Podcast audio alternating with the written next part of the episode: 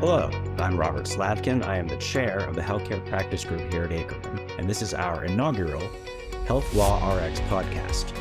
We are launching these podcasts to provide you with insights and perspectives on the most pressing health law topics and to help you stay informed and engaged on this ever evolving landscape. I'm joined today by my colleague, Jordan Cohen, and today we're going to discuss the end of the public health emergency declaration from the federal government and what that will mean to the healthcare industry nationwide as we hopefully move from the pandemic in this country to some semblance of normalcy again. So, the first question we need to discuss is how did we get here? Well, on January 27, 2020, the Department of Health and Human Services, under the Trump administration, designated the COVID 19 pandemic as a public health emergency, or PHE. The PHE went into effect on January 31st of that year. Now, by law, a PHE needs to be extended every 90 days, which has happened many times over the past three years. The PHE was most recently extended on January 11th, 2023, and shortly after that, on January 30th, the Biden administration announced that it would be ending the public health emergency effective May 11th, 2023. Now, in addition to the PHE, there are two other declarations that are worth mentioning here. First is the Emergency Use Authorization, or EUA, an authority put in place under the Federal Food and Drug and Cosmetic Act. This allowed the FDA to more quickly approve drugs, treatments, and vaccines to combat COVID, as we are all very well aware. Unlike the PHE, though, the EUA stays in place until the Secretary of the Department of Health and Human Services terminates it. Now, there's also what's called the PrEP Act, or the Public Readiness and Emergency Preparedness Act that gives legal immunity to providers that furnish vaccines and treatments that were put into place under the EUA, among other things. By its terms, it is set to expire on October 1st of 2024. Now, in addition to all of that, there are provider-specific exceptions that we should note here, and there have been a number of provider-specific exceptions put into place, some of which ended last year. From these declarations has grown a web of financial incentives, operational flexibilities, and other accommodations, many of which will expire at the end of the PHE or at points in the near future after that. Jordan, why don't you start us off by some of the challenges and some of the changes that we'll see? Thanks, Rob. So, one of the primary challenges that providers are going to face is economic. Uh, healthcare providers have received a number of financial incentives under the PHE Take, for example, hospitals. Uh, they received a 20% increase in their inpatient reimbursement for COVID patients.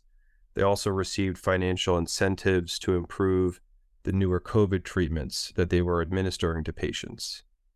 So once the PHE expires, if there's no other action taken, they're going to see a reduction in their payments. And they're also going to see operational changes in terms of how they deliver care. Uh, under the PHE, there were a number of different flexibilities that were granted to providers.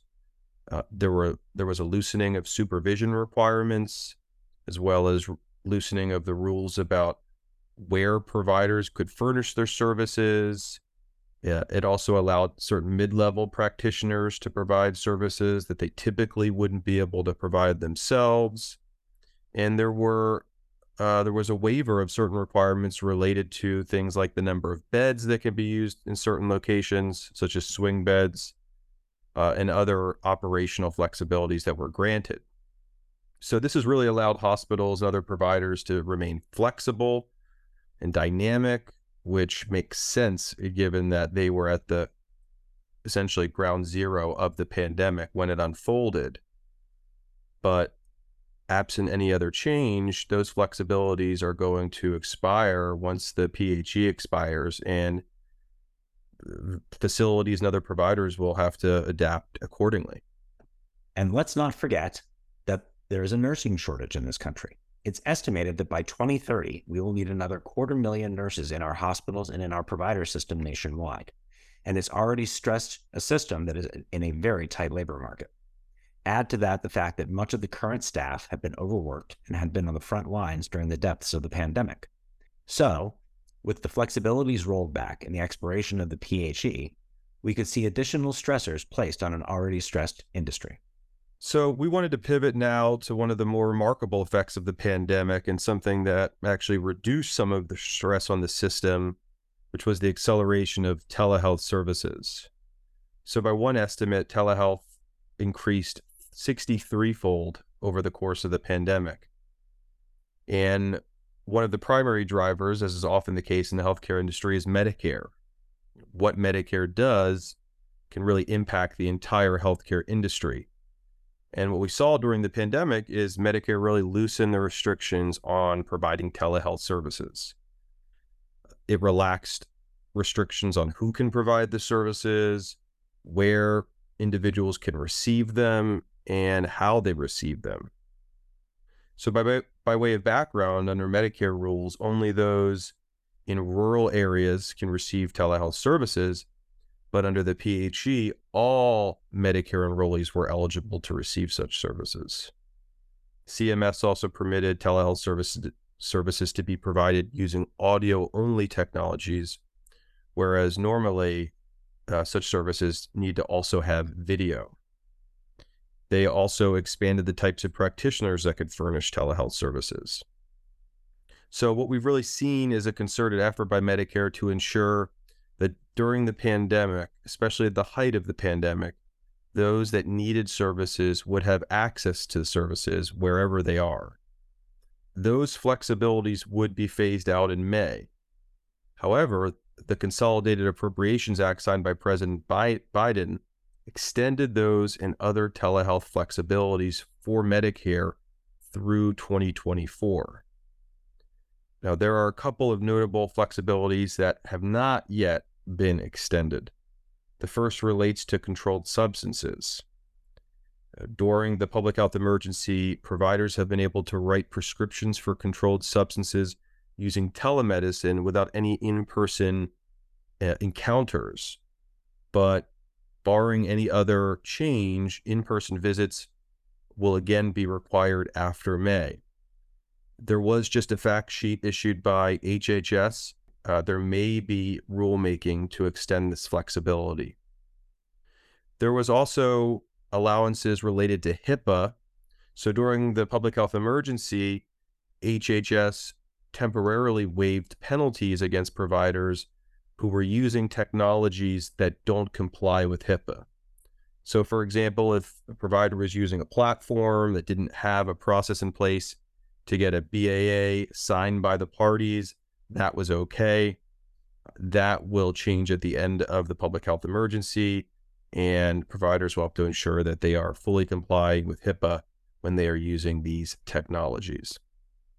Yeah, and just as a side note, even with the extension of certain federal telehealth rules, the states are going to obviously continue to play a prominent role in all of this. And that's because providers are licensed by the states, and state medical boards and regulatory authorities typically require that a physician or healthcare practitioner be licensed in that state if they're going to be treating patients in that state, whether or not it's in person or it's telehealth.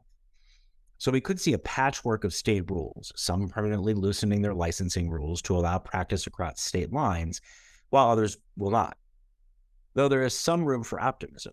The Kaiser Family Foundation asked states about continuing telehealth, and they found that most states have some plan to adopt permanent Medicaid telehealth expansions that will remain in place after the public health emergency, although they expect additional guardrails to be put in place, and those guardrails are going to vary by jurisdiction.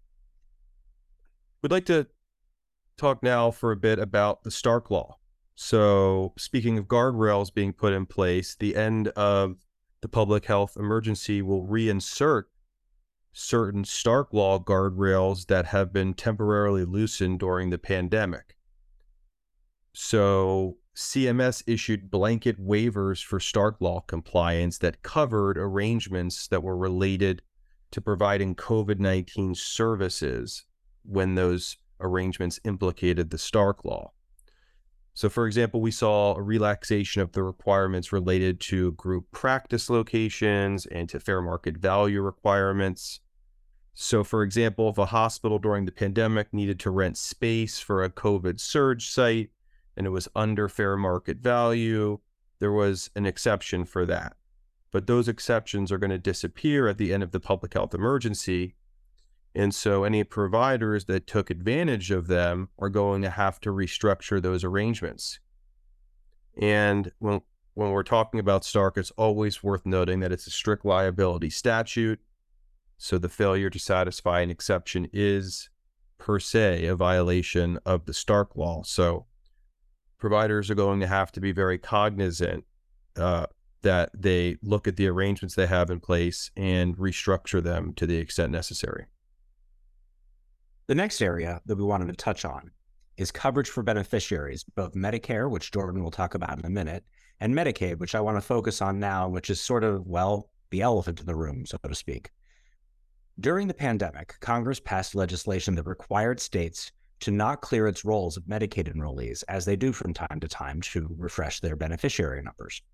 The upshot was that if an individual became ineligible otherwise for Medicaid during the pandemic due to uh, an increase in their income or some other event, they weren't taken off the Medicaid rolls and they continued to be eligible for benefits. So, what that led to was a roughly 26% surge in enrollment nationwide in Medicaid, so people will have better access to health care during a pandemic. This increased access was particularly crucial for long term care services specifically given that the senior citizens in this country were probably the single hardest hit demographic of people during the pandemic. The Consolidated Appropriations Act that we discussed earlier separates Medicaid continuous enrollment provision from the PHE and terminates the continuous enrollment provision at the end of March. So starting April 1st of 2023, states can resume the Medicaid disenrollment process. Experts estimate that between, between 5 million and 14 million people could lose their Medicaid coverage because the continuous enrollment provision is no longer enforced. As we mentioned earlier in other contexts, states will play a significant role in determining how this plays out. So, we wanted to shift for a minute to talk about COVID related benefits, such as testing, treatment, and vaccines, and how an end to the public health emergency may affect them. So, in terms of testing, as I'm sure our listeners know, Medicare beneficiaries have been eligible to receive eight no cost rapid tests per month through the mail. But after May 11th of this year, those with traditional Medicare will no longer receive those free at home rapid tests. Those with private insurance and Medicare Advantage won't be guaranteed the te- test as they are now. Rather, the insurers are going to have the flexibility to decide whether to co- cover them or not. In terms of Medicaid, Medicaid recipients can continue to receive the at home rapid tests at no cost through September 2024. And after that date, it will likely vary by state Medicaid program. We should note that tests ordered by medical professionals, whether that be rapid or PCR tests, will still be covered after the end of the PHE but may no longer be free for those on private insurance. The testing will still be free for Medicare beneficiaries, though there could be some cost sharing for the doctor's visit associated with the testing. There are also going to be changes to treatments. So we saw the release of COVID specific treatments, in- including Paxlovid. Medicare beneficiaries may have cost sharing for certain COVID treatments after May 11th. Medicaid and CHIP will continue to cover these treatments with no cost sharing into 2024, after which time they may impose utilization requirements and some nominal cost sharing. And we should also talk about vaccines here. And this is one of the areas where legislation has made things relatively permanent. So, as long as healthcare providers are furnishing federally purchased vaccines, which most vaccines are, most vaccines have been uh, purchased um, by the federal government from the phar- pharmaceutical companies, and the providers have been administering those federally purchased vaccines. So, as long as those vaccines are being administered, they're going to remain free, irrespective of insurance coverage. And that's because providers were actually prohibited by law from charging uh, for federally purchased vaccines or for denying vaccines based on you know in network or out of network status. But when the federal supply of those vaccines runs dry, uh, recent legislation will continue to make these vaccines free of charge to most people on private and public insurance. However, providers may need to account for in network and out of network status at that point. And as Rob mentioned at the top of the episode, we wanted to touch on two different federal actions that are related to the pandemic but are not part of the public health emergency. Rob had mentioned the emergency use authorization declaration under the Food, Drug, and Cosmetics Act. And that is allowed to expire at the discretion of the secretary. Uh, if that happens, there'll be a transition period for the tests and treatments that are currently under an EUA. But after that transition period, companies are not going to be able to provide those products unless and until they receive full approval from the FDA.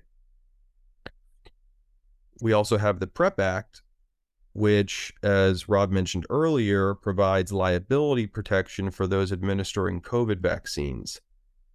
That's not set to expire until 2024. But if it's allowed to expire, you could see an increase in lawsuits and other knock on effects if that liability protection isn't made permanent. So, as you can see, or as you've heard from all of our conversation here, the end of the public health emergency, while a great sign for our society that we're returning to, you know, quote unquote, the normal side of life, it will trigger a host of different concerns for any number of different areas within the healthcare industry going forward. It remains a dynamic area. It is constantly changing, especially given the ability of states to affect many of the benefits that are covered by Medicaid. We want to thank you for tuning in to our first Health Law RX podcast.